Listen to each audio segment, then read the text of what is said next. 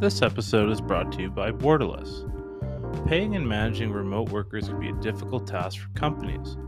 With the shift to remote work, companies are hiring talent from all over the world. But once they bring on that engineer from Turkey or Mexico, they quickly realize the challenges of paying them on, on an ongoing basis and managing them effectively. There are various issues that companies have to tackle, such as foreign exchange fees, delays in cross border payments, managing invoices, and trying to stay compliant with local laws. These complications can cause headaches and wasted time for companies, as they have to navigate a complex and ever changing landscape of regulations and compliance. The process of paying and managing remote workers can be time consuming, costly, and difficult to keep up with. It can also be a major distraction from the company's core business operations. That's where Borderless comes in. Their extensive experience in worker payments and contractor management has simplified this process for companies. They take away all the complexity of managing international contractors, allowing companies to put their contractor or employee on their platform and handle everything else. They take care of paying global workers and drafting local compliant contracts, so companies can focus on what they do best.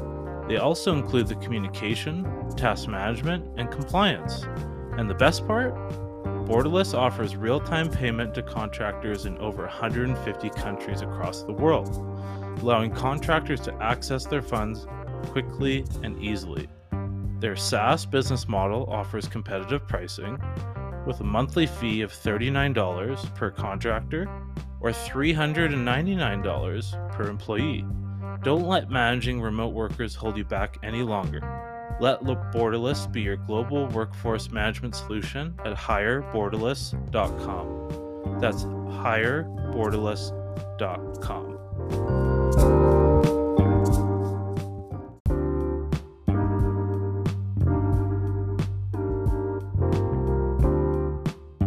Hello, and welcome everyone.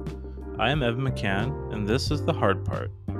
This show is a deep dive into the strategies, founding stories, and behind the scenes insights from Canada's top founders, investors, and leaders.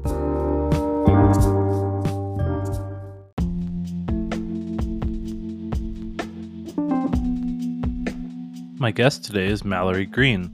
Mallory is the co founder and CEO of Eirene Eirene provides a modern and caring approach to cremation services. Arrangements can be made from the comfort of your home with the support of their funeral directors online or over the phone. In this episode, we discuss Mallory's days as an early employee at Wealthsimple, what inspired her to start Eirene, and what it's like building a business in an emotionally charged space. Please enjoy my conversation with Mallory Greene.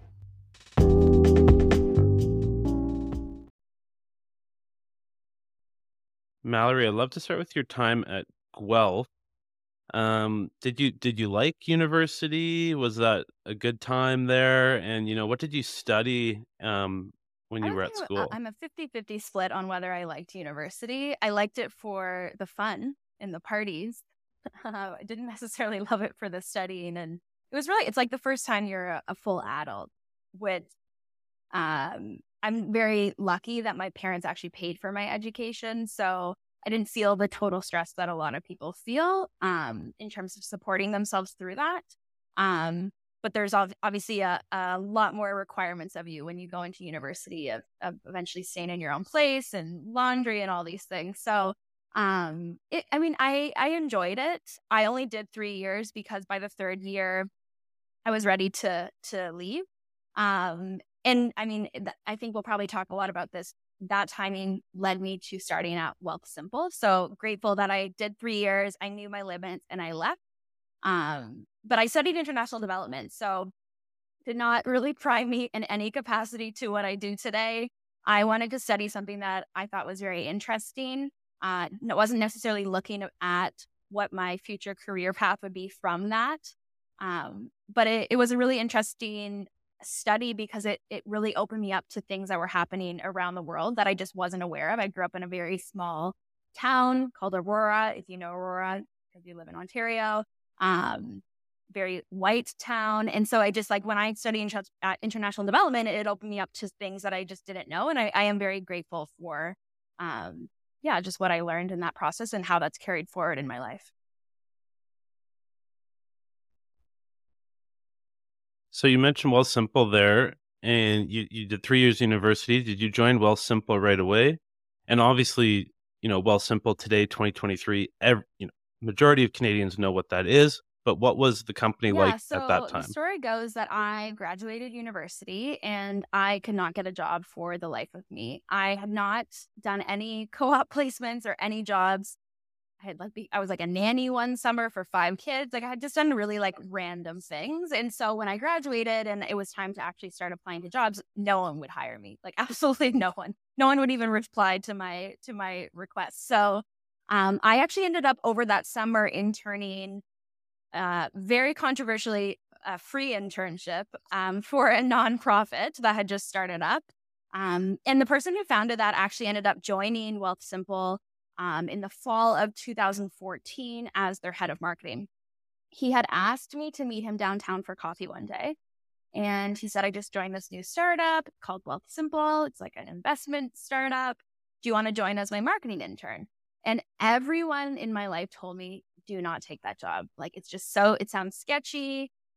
It's too much of a risk. You just need, you know, like a stable job at a bank or something like that. And I was like, I mean, my whole life, I've never listened to anything anyone says to me. So I was like, this is a great opportunity. I have nothing to lose. And so I took the job and I never interviewed for Wealthsimple. I just showed up on a Monday, um, which is funny because now as a founder, the, the founders gave me a really hard time when I first started. And now as a founder, I really understand why, because this random person that of their like startup baby shows up one day and is like, "Hi, I'm the marketing intern." And um, so, I mean, it, it it honestly, once again, it just kind of came down to the timing of my life of how I got to that point, um, and kind of just being able to take risks and and see what happens from that point. But I mean, my first few months there were like pretty miserable, to be honest. Um, Uh, can you describe a little bit about like wh- why those early earlier months were so difficult? Was it that kind of that transition from I can only imagine going straight from university to like high growth startup with maybe you know nothing in between there. Like, it, was it kind of more of that like that context shift? Like, what were yeah, some difficult I mean, I parts think, there? As I said, I had no work experience, and so jumping into a startup and I, I, I genuinely didn't even know what a startup was like no one had talked about that in school so like i just went in so naive and i actually think that helped me in a lot of capacities because i was like i'm just going to do my best i'm going to figure it out and, and kind of go with the flow but the expectations at the time at Wealthsimple they had they were launching like we had just done our launch party i think like a week or two after i started um and they had some capital and it was like time to grow like crazy. And so once again, I had no work experience. I had, and I was in marketing. I had no marketing experience. I hadn't studied marketing in school. And so I really like people used to say things to me, like using certain marketing language and, and certain things. And I would just be like, yep, I know exactly what you're talking about. And I would go back to my desk and Google what they like, even like CAC, like, oh yeah, I know what CAC is. What do you mean? And then I'd go to my desk and go Google it. Cause I'm like, what the heck are these people talking about? So I think it, it was it was a struggle because I just had no real life experience. And then you go into a startup and it's like you need to do everything and you need to work all the time and you're working with like really, really smart people. Um, I like I I would leave crying.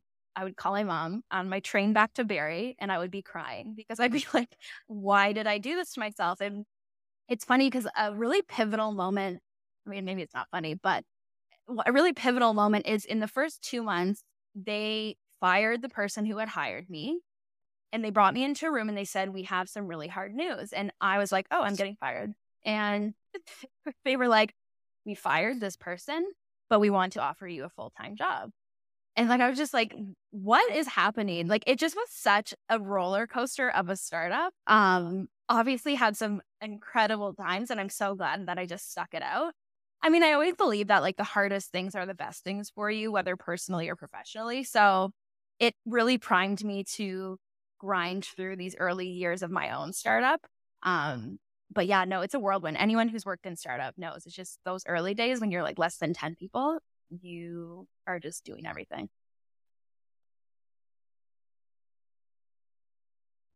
So you learned a lot about like, you know, putting that work in, you know, learning on the go.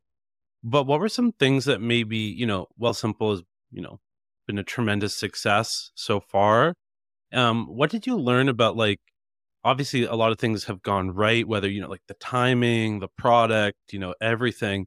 So was that a really great learning experience that like the outcome has been successful? So you've seen like how things, you know, most yeah, likely think, should I mean, go. I think just like any experience you have, you should understand what you would want to do again and what you would do differently. Um, and so when I went into starting my own business, that was something that I wanted to approach differently. Like having really, really clean finances because I know my own stress. My own stress is just finances overall. So I wanted to feel really confident knowing that when we raise, those things would be in a really good spot. So that was like one very specific example of um, I think I also just learned a lot from the people side of what to do and what not to do. Um, how to i think i mean fi- like hiring slow firing fast and and when to know when someone's not a fit um and just like culture building culture and i think actually i learned a lot about building culture at Wealthsimple if i'm being uh, somewhat cocky i think i built the culture at Wealthsimple and i think Mike Katchen would agree with me um but i i could kind of put i could bring that forward to my time at eirene as well so yeah you you just like anything, you figure out, okay, I would I would do something differently or I would do that exact same. But absolutely like Wealthsimple taught me so many valuable things about how to build a business and um yeah, just like really get people to buy into what you're doing. Can you touch a little bit more on culture? I feel like that's every startup is always talking about like we have great culture, we have great culture and obviously culture is is different at every single different company and what works at one doesn't always work at the other but what are some things that worked mm-hmm. specifically I mean, it's funny Wealthsimple? because when I look at the early days at Wealthsimple, we had so much fun. Like maybe too much fun. Like we, I remember once we were like floor seats at the Drake concert. We went to a front row at the Buffalo Bills game. Like we, but we worked together so much. And I feel like we really built this community where we all became really good friends. And actually, two weeks ago, I was at what we called a Wealthsimple OG dinner um, with some of the kind of original people. And, and it like was so much nostalgia for me because it was such a special time. And I honestly will never be able to duplicate that, not even within my own business.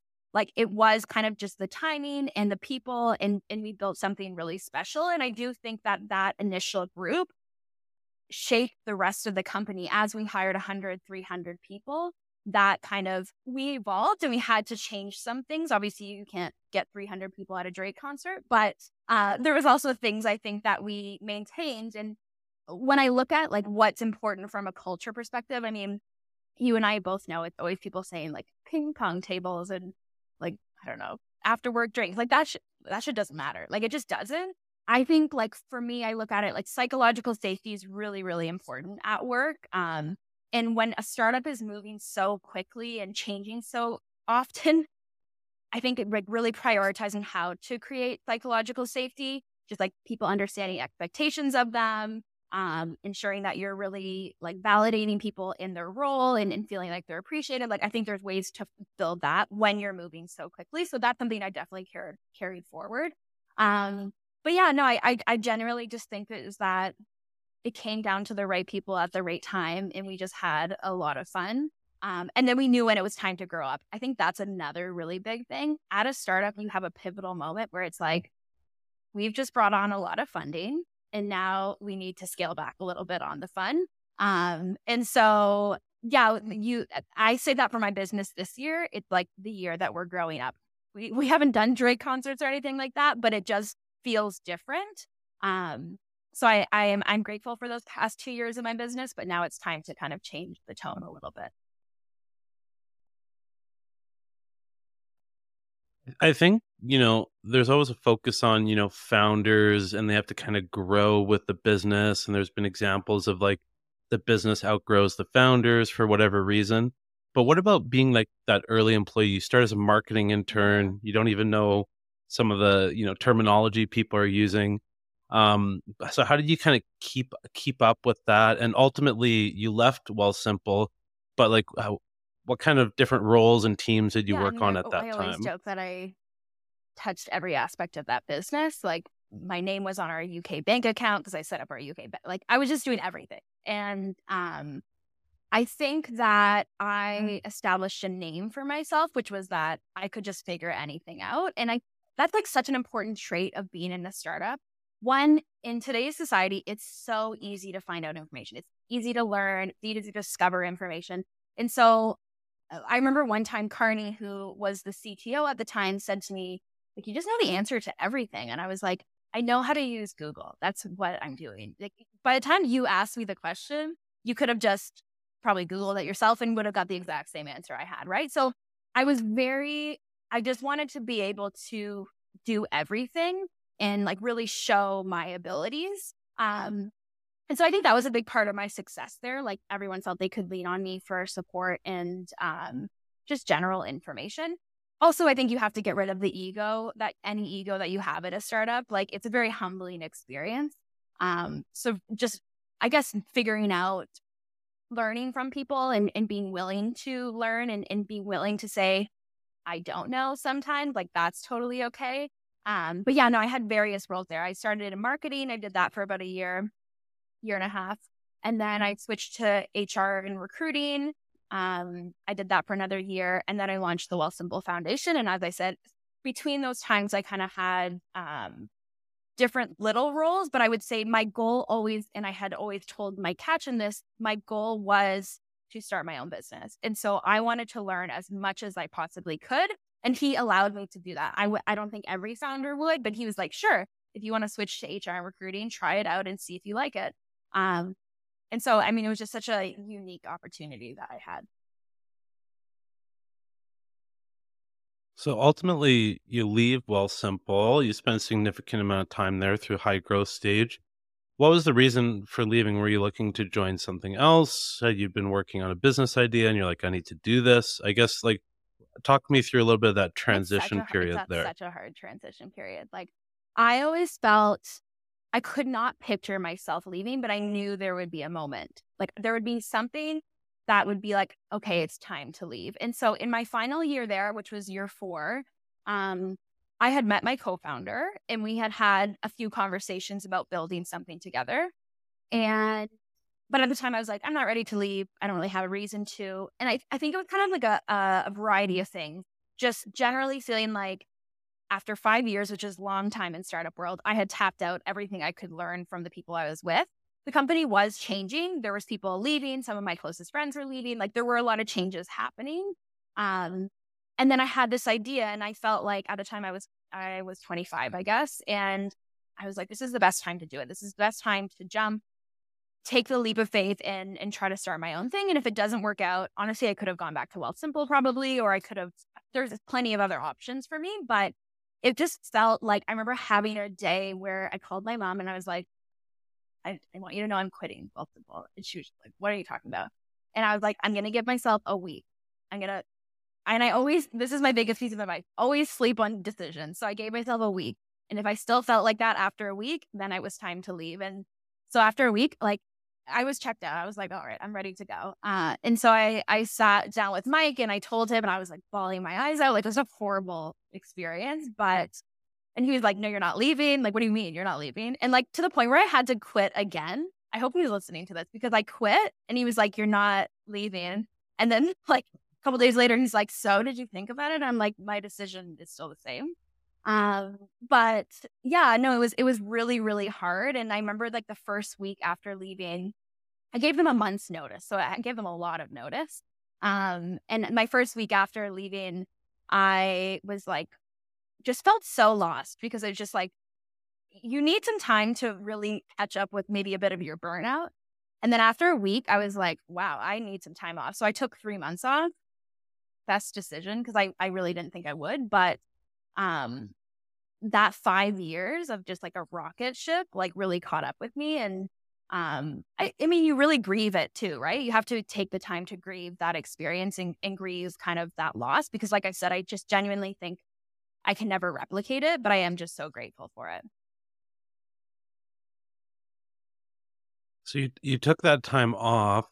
Um, is that where Eirene? Did you come up with the idea during that time? Like you said, you had kind of met your co-founder already, so you're taking a bit of that time. I'm sure that helped improve the, like at least the initial start of the business because you're taking that time reflecting and, and putting your more energy into it um so i guess like what were those early steps why did you focus on you know yeah. what what yeah. eirene is focused so, on right now when i officially left um and my co-founder was still at the company he was out at the time we didn't really, we hadn't really drawn up what eirene was at that point it was going to be in the funeral space we knew that initially we thought why don't we build software for funeral homes? Because a lot of them are very old school. They're using typewriters in some cases. Like, I'm not even kidding. Some of them are using typewriters. And so we were like, okay, why don't we build technology or tools? And as we kind of started building that, we recognized that like there's no reason for them to change the status quo. Like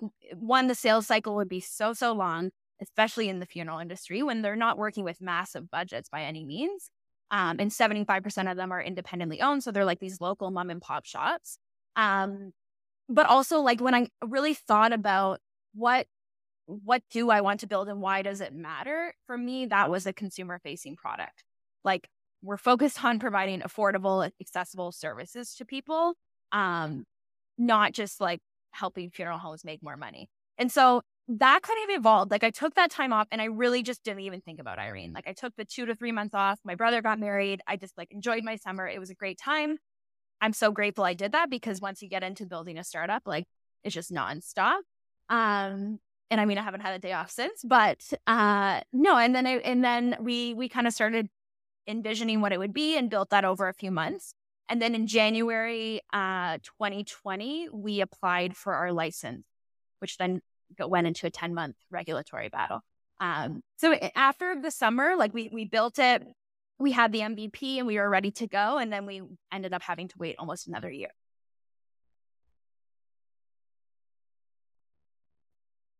What what was that year like with the MVP? Um, you know, like what were you working on during that year? Were you were, were there things that you could still work on, or was it kind of like a, I would say a, a little bit stop? of both. Like we really worked on what the product was um, and what the experience would be. And I think like we really tried to keep ourselves as busy as possible. The regulatory experience took up a lot of time because we were seeking out a lot of support, whether legal or government or just like people within our network to figure out what to do because every couple weeks we were getting new information that was stopping us from launching the business. So um, it, it really kind of like it did go by so quickly in in some way, but we we tried to just really um I think by the time we launched we didn't have an MVP. Like we had a really well built product. Um and so I mean it, I'm grateful for it and and it, it taught me a lot about like the resilience you need to have in a regulated regulated industry. Um if I hadn't had that, I think I would have had a total different approach over the past few years. Like we really had to fight for what we thought was right in, in our business itself. And so we kept ourselves as busy as possible. Definitely, there was some times where it was like, well, we'd have to wait, waiting for another response. But um, yeah, we I think we really made the product as best as possible. And why the funeral space? Like I know we had a previous conversation where you mentioned your your family's in that space. Uh, I just think it's it's so unique, right? Most people are, right. you know, fintech, crypto, like kind of chasing those waves like what brought you into this like very yeah. very and everyone unique thinks I'm space crazy by the way everyone's like when i tell people that i'm building a funeral business they're like is something wrong with you um but uh why the funeral space i mean my dad's a funeral director my mom is a hospice nurse and so when I was at Wealthsimple, I was thinking about, okay, what would I build? It's not going to be in fintech. It's not going to be AI, any of those things. Like I, I knew I needed to have a connection and like a really um I guess like a, some type of passion for it. Um because it is so hard to build a business and you really have to have like you have to be able to wake up every day and fight for it because it's, it's hard to run it. So um I I had two kind of moments. One is when I was at my grandfather's funeral. He had a very traditional funeral in a church, beautiful, exactly what he would, would have wanted. And I remember sitting there just thinking, like, this is not what I would want, you know, like, and and I, it kind of just got me thinking, what do the next generation like? I don't think a lot of millennials will be having those types of funerals, and so that sparked my interest. And then I also was having conversations with my dad, and my dad was speaking a lot to kind of, oh, well, uh, a customer came in today and they wanted a cremation. And like most funeral homes are not happy when you tell them that you they want that you want a cremation because it, it's just not they're not making as much money off of something like compared to a burial.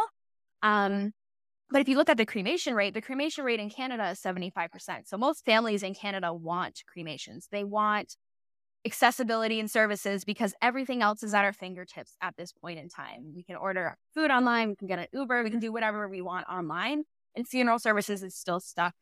I mean, no shade, but like they're still stuck in like the 1900s. Like, so that I think it was like the affordability aspect, the accessibility aspect, and then um, just recognizing that it is truly like one of the most difficult experience that families will go through, and the process is not making it any easier on them. I just think it's so unreasonable to think that you lose someone and the first thing you need to do is step away from your family, go sit with someone face to face and like fill out a bunch of paperwork, maybe be upsold on some things. Like it just is not, it's such an archaic experience. And so I just think through conversation, I, I started to dig into what the industry is going to look like in the next 10 to 20 years. And it's going to be drastically different. Um, and so I wanted to be a part of that essentially. And what was your kind of prediction or forward look forward looking hypothesis on like where the space is going? You kind of mentioned there kind of what the current process is and sounds very outdated and and um not fantastic for the for the the consumer there. So how did you what were you envisioning and like what has Eirene kind of yeah, I mean, if that? you look at the next 10, 15 years in funeral services, a few things happening is one is like we have baby boomers were going to have the highest death rate of all time.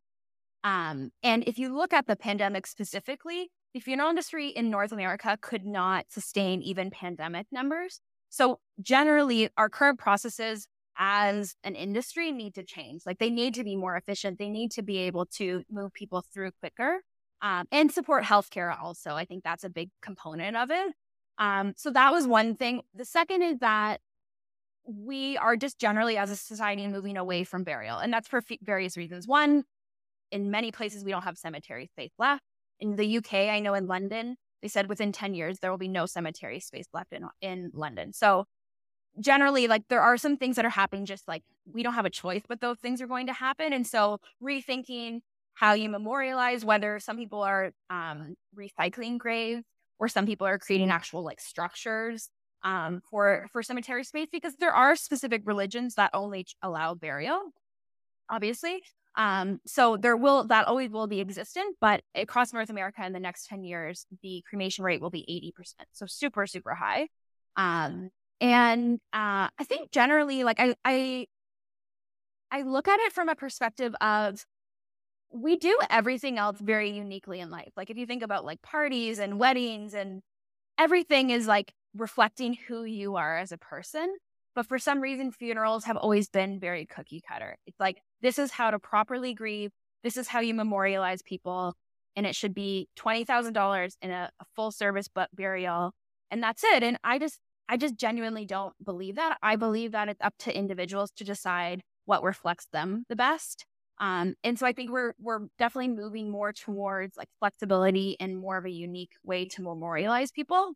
And so, how that fits into Eirene, one is that when you choose a, a, direct cremation, which is what we offer, direct cremation or direct aquamation, which we can probably talk about, uh, that allows you, like, you make the decision quickly whether you want a burial or a cremation or aquamation. That has to happen really quickly. And then from that point forward, if you choose something like a direct cremation, you have all of the flexibility to decide when you memorialize that person, how you memorialize the person. It just gives you more time um, and obviously, with people kind of widespread now, that's that I think a lot of people appreciate that. Like, we don't all live and die where we grow up. Like, we have families widespread and friends. And so it just gives you more time. And so that's why we offer direct cremation specifically. It's to give people that flexibility and like the tools to then decide how they want to memorialize.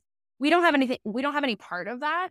Um, we're not in the world of, of planning events, but we are in the in really focused on providing education for people on like, okay, here's all the really interesting things you can do. You can send someone space, you can put ashes in in a record, you can turn it into a diamond. Like there's so many interesting things that can happen that, as I said, reflect that person.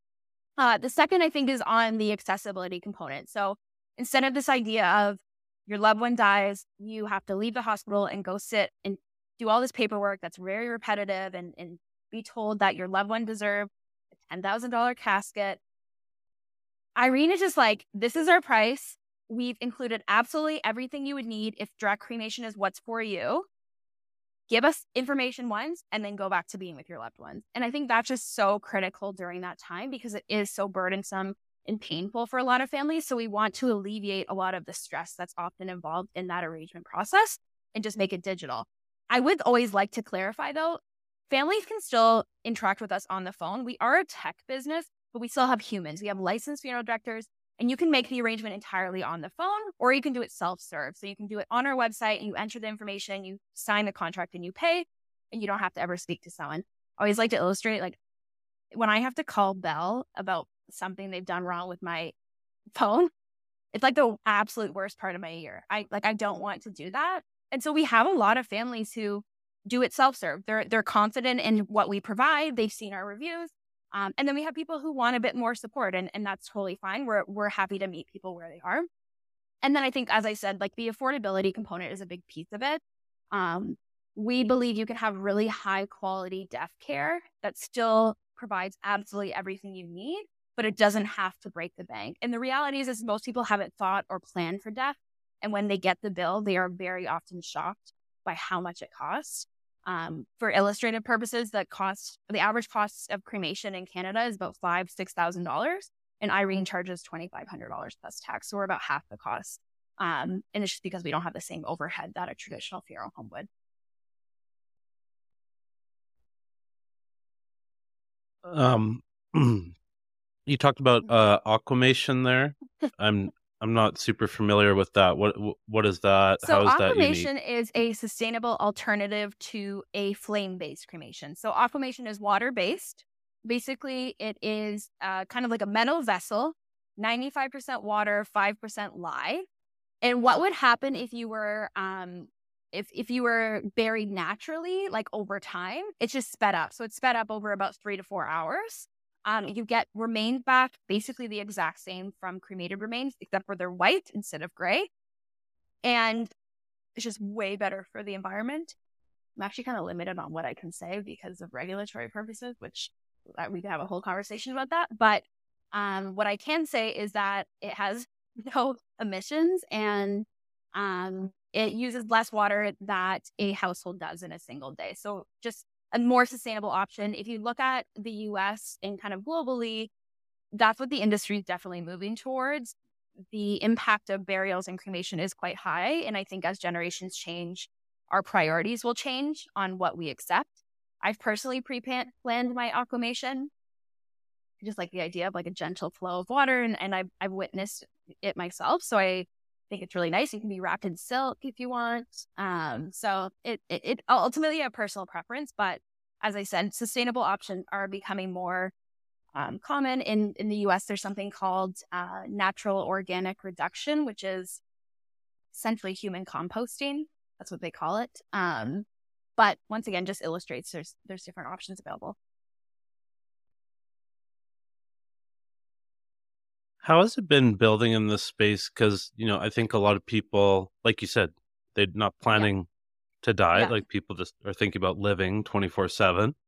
So, how do you kind of approach that? Like the, the cost savings you just mentioned there versus, you know, you're even saying some people are paying $10,000 yeah. just for a casket. So, to me, it seems like kind of a no brainer from like a cost perspective. But I guess, like, kind of the broader question there is like, what's it like been building in a business in a space where there is a lot of emotions maybe like extremely limited education because you're probably yes, doing this exactly. what once twice you know?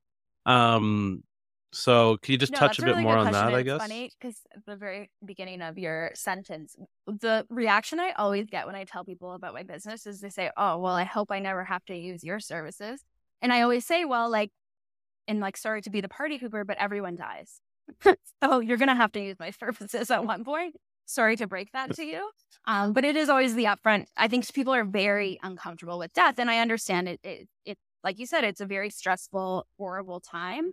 Um, and but we all have to we it's a universal experience and we all have to acknowledge it, whether it's our own mortality or others around us. That's just that's the reality of life. Um, so how is it building in this space? It's very interesting because essentially what we're trying to do is tell people what their needs are before they even know what their needs are. You know what I mean? It's like they they have no previous experience. Someone dies in a hospital they go to Google and they click our ad because they're just clicking. They're just like, I don't even want to do this. I'm just going to click the first thing I see. So they then we're trying to really showcase everything that they need to think about on our homepage. And you're also not, I've always been very focused on not saying negative things on our website about like, oh, well, we don't do this or we don't do that. Like, I want to be like, these are what your needs are. And this is why so many families choose to use our services. So it is, it's like predicting people's needs once again before they even have them. Um, and then you have a very short time, they call you oftentimes. You have a very short time to convince them that they should trust you with their loved one. Um, and so, I mean, that comes down to customer service. I, I firmly believe we have the best people in the industry um, and we'll continue to hire the best. If you look at all of our reviews, they are about our licensed funeral directors. Like they'll say, oh, yeah, it's a simple process. I appreciated the price but it's like, wow, the person who answered the phone was compassionate, but they were clear. And like, that's exactly what I needed at that time. So it's, there's an article I remember in, I think it was in Forbes, and it was talking about um, marketing to stress customers because it is such a unique, I would call it like a buying experience, right?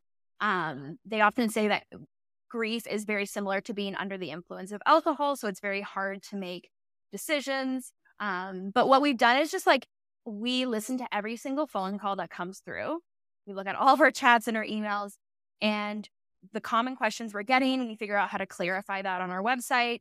Um, there's something that we often find is like families will say, okay, I need to now go present this Eirene to my family. So we created a one pager that says how to talk to your family about Eirene. Like you just really are basically leading people to that decision um, I think there's a lot of parts of the industry that do our job for us, to be honest. Um, so as long as you're compassionate and you answer the phone and you can clearly demonstrate why you have the best value, I think generally families appreciate that. And I think, yeah, transparency is just so key in this capacity because it just does not exist in the industry.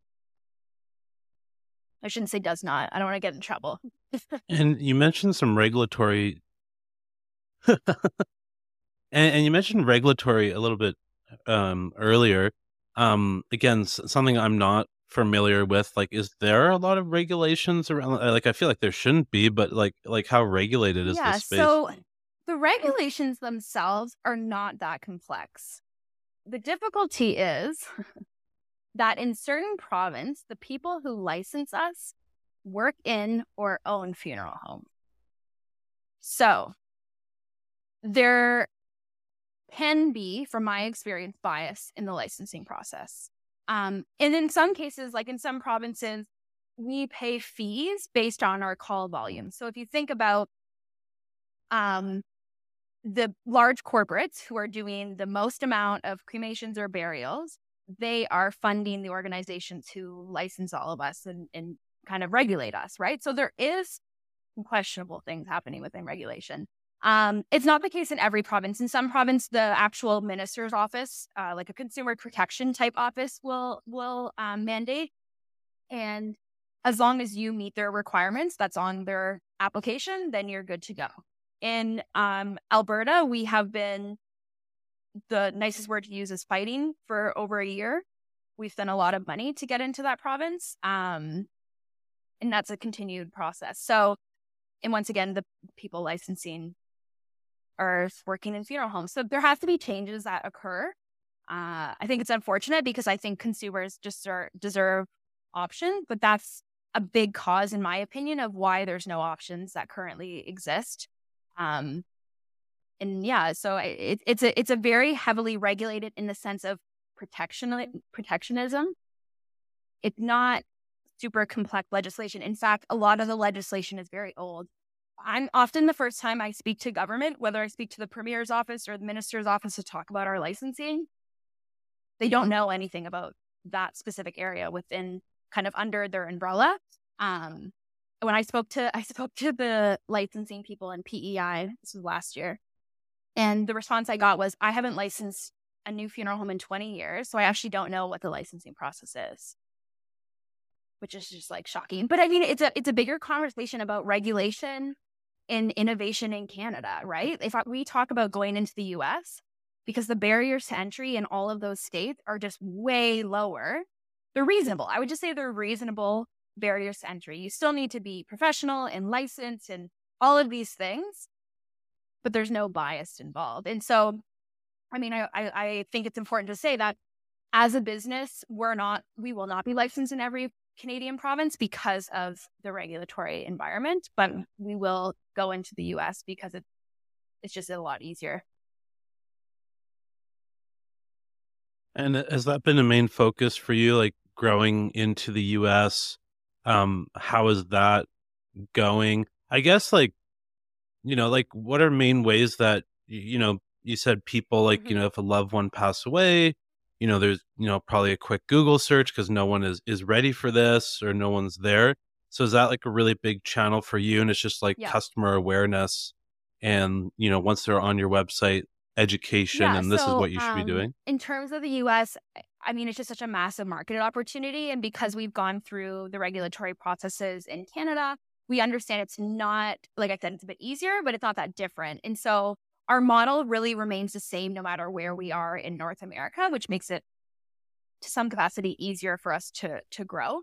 Um, there also, I think, a big decision of the U.S. is there's really no one doing what we're doing right now. Uh, there's been a few that have come and gone, although I think their focus has been more so on lowest cost possible. And that's never been our focus at Eirene. Our, our, we're like that middleman. Like we're not the lowest cost and we're not the highest cost. We provide really great services, but at an affordable price, but it's still valued at what it should be. So I think that's kind of the two decision factors is like how uh, straightforward is it for us to get into new markets? Um, and does that, is anyone doing it really well currently? I don't think so. So, um, so those are kind of the decision on in the US. And like I said, it's just a massive market. So it, it, it makes a lot of sense. Also, our investors expect it. So that's another component of it. And then in terms of how families today find our services, I mean, as I said, the reality is, is most people aren't thinking or planning. So when it when the time comes that they need services, they will either go to someone kind of in the end of life realm. So either at the hospital, there's like a social worker or there's a chaplain um, or the hospice has lists or or but because in Canada obviously it's public healthcare, there can be no bias. So I could I couldn't partner with the hospice and they send me business. Um, so it has to be very hands off in that capacity, which really leaves the decision in the consumer's hand, and they have to do all the research and, and kind of legwork. Um, and so what we find is most people do go to Google or they will ask their network. And so there's like two main channels we focus on is digital marketing, Facebook, Bing, uh, and Google. And we've tried different things otherwise, like out of home and, and other things, but those are the easiest formula for us currently in terms of customer acquisition. And then the second half of it is just referrals. Like it's funny when I talk to some investors in the past, they'll say like, well, you don't have repeat customers. And we've had some families who come back to us like two to three times already, and we've been in business for two years. So I've always felt if you provide really great services, whether they come back to you or they refer everyone in their network, because it is such a personal decision, like that's what's going to happen. There will be repeat customers, and we're happy to to support them through that. So those are kind of the two channels right now. I think long term, Eirene's goal is to build a brand that people know and they think of because that just doesn't that doesn't exist in funeral services. You don't just like think of a, a funeral brand. And, and uh, that's what I want Eirene to be. So whether someone's thinking about pre planning or a death is occurring soon or a death occurs, like we are top of mind for them and they know that we are the best option for them. So that's, I think, more of like a larger marketing brand play and we'll get there. But um, as of right now, I think we just kind of have like a, it's like a halo effect happening where people are hearing about us and, and we have all five star reviews and it's just, it's slowly building out. I love that. Um, I'd love to switch gears into the quick fire round, and uh, would love to know what your favorite book is, or maybe one that you're just kind of reading right now. because I don't read a lot of books, and my business coach uh, said it's okay because she's like, you're using your brain so much that like the thought of reading a book sometimes is just like too much for me. I need to watch like trash TV. However, I did actually read a book uh, two months ago called 4,000 Weeks, and I believe it's a Canadian author author. I don't know his name. Um, and basically, it was an anti productivity book. So, what he's basically saying is you are like, we have 4,000 weeks if we're lucky. And that a lot of the things, it's like how to, all about life is like, how do you create efficiencies in every aspect of your life? But then in some ca- cases, you're basically then missing out on the point of life, right? Like if you get a cleaning lady and a cook and someone to pick up your dog's poo or whatever it is, like you end up just like the point of life is actually to like go through it. And so I, I liked it because sometimes I do get so, and I think a lot of founders would agree, like sometimes you just get so in your own head about I'm not working enough, even though I'm working like 12 hours a day, seven days a week. Like I didn't do enough today, whatever it is. And so I liked the book because it just chilled me out. I think I need to read it every three months, but um, it was good because he's like, you're going to work hard and you're going to pick the things that you really care about and do your best at that. And sometimes you're going to have to just let things go. Um, and so it, it was a really interesting book in that capacity. Otherwise, I read like Blinkist and I read like the five, the five minute books. Because I mean, if I'm being, this is maybe a, a, a controversial opinion. A lot of books have so much fluff, and like I just don't really have time for fluff. But this 4,000 weeks was very good. So read it. I, I like that about the the fluff, and I've I've learned recently too. I always felt like I had to complete a book, and now if like I just will yeah. flip through, I'm yeah. just like this chapter. I, yeah. I can't I can't. My co-founder gets mad at me because I also flip so. through movies. Like sometimes I start watching it and I'm like, I do not like this movie, but I need to know what happens, so I just go to the end. Sufficient. Yeah. I like that. Um, what are you most excited about this year? Um, whether personal and or professional? So personal, I don't really have a lot going on to be honest, but I'm okay with that. I'm I'm just like in my zone right now, and and I'm focused on professional. Uh, I'm gonna be 30 actually in two weeks, so I'm sure I'll celebrate that at one point. Uh, I don't feel 30, which is weird, and I, I don't feel 30 until I talk to a 21 year old, and I'm like, oh my god, I'm I am 30. But uh, yeah, I'll celebrate my birthday, and otherwise, I don't really have any massive things planned. Professionally, I mean, I just feel like Eirene, like we've, I feel like in the past six months, we really found our footing. We're finally able able to hire really awesome people. Uh, we're growing like crazy month over month, and then going into the U.S. I just think will be such an exciting challenge. Like I just like to be constantly challenged. So, um, no, I just think I, like this is the year for Eirene for sure. Not to say it won't come with a lot of hurdles and, and struggles, but um, you know, I just I try to wake up every day with a fresh mind and and uh, tackle it as best as I can.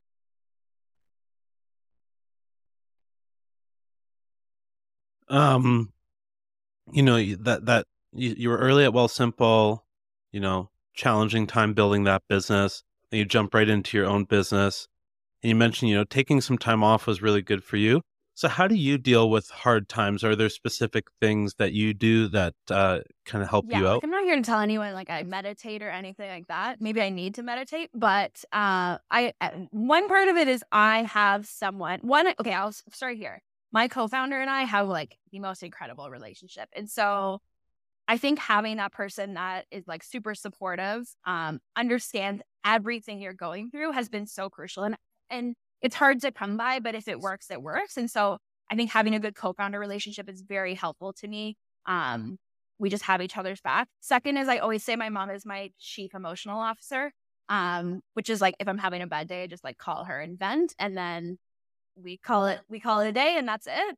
So I think having someone maybe removed from from um, your work is important, but who still understands what you do uh, to some capacity. And then the one thing that I just like am really, I would say more so in the last year is when I feel like tapped out by 6, 7 p.m. And, and sometimes I work later, but if I'm tapped out, I'm tapped out. Like, and I will just go to bed and I will, like I said, start again the next day. And because ultimately you have to know your limits. And, and if you just keep pushing and not listening to that, you're going to get in a, a total state of burnout. So I think that's like, for me, the biggest things. Um, last thing I'll just say is, like I said, right now I'm in a zone. I'm not always in a zone. And so I just kind of ride, ride it out. Some days I'm like, this is not my day. I'm just to do very like low admin work, like just something super easy. And then some days I'm like spitfiring ideas, like I'm Elon Musk. I mean, actually, I shouldn't say Elon Musk. I think he's canceled, but uh, you know, just like someone really cool. I don't know who's really cool, but anyways, yeah, no, it's. I think for me, it's like just it's it's like it's a marathon, not a sprint. So just go with the flow of it and and listen to your body. So that's kind of where I'm at right now. I think that's going to mm. evolve over time like I've said though, I'm not the um, there's a point of wealth that people get to where they're like, I get up at 4 a.m. and work out and meditate and like I'm not there yet. I'm still like waking up like, holy crap. Maybe I'll get there. I'll be one of those people eventually. Yeah. I, am always skeptical of those crazy routines. Yeah. I like people that are a bit more straightforward yeah. and honest with, you know, I saw like Marc Andreessen from A16Z tweeted the other day that he wakes up like three minutes before his first Zoom meeting. I'm like, that's true. that's real. That's the thing. Like I'm like five minutes before my meetings today, I was like still in my pajamas. Yeah. No, I some people do get to a level of wealth where they are not in touch with reality. But um, like I said, it's evolving. You kind of learn as you go what works for you. And as your business changes, that what works for you also changes. So one thing, a few things I do do though is like I have the exact same outfit that I wear every day. I understand decision fatigue is a, a real thing. So if I just know what I'm going to wear, that really helps. And then I also have the exact same breakfast every morning because once again, I don't want to make a decision. So those are two little things, but easy to do. I love that. Um, I'd like to open up the floor to you. Just to, you know, how can people learn about Eirene? how can they you know get in touch with your team yeah, whatever so that may eirene be is eirene.ca often people are like how do you how do you say it how do you spell it it's e-i-r-e-n-e eirene means a state of peace so that i always like to clarify that's exactly what we want our families to feel when they interact with our services state of peace we can be their peace during a very difficult time um so I, it's eirene on all platforms instagram twitter facebook um, otherwise, for myself, I'm also on LinkedIn, Twitter, Instagram. Uh, Mallory J Greene, Green with an E on the end. Not really using Twitter as much anymore because I feel like it's going downhill. Although LinkedIn is, I think LinkedIn's having its moment. So find me on LinkedIn or Instagram, and uh, always happy to connect with other founders and support other people as they go through this journey. Awesome. Mallory, this has been a lot of fun. Appreciate you coming on. so and yeah, thanks again.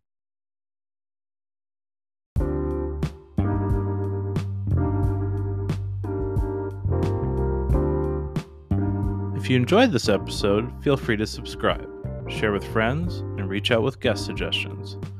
Make sure to follow me on Twitter, LinkedIn, and subscribe to our newsletter on Substack to keep up to date.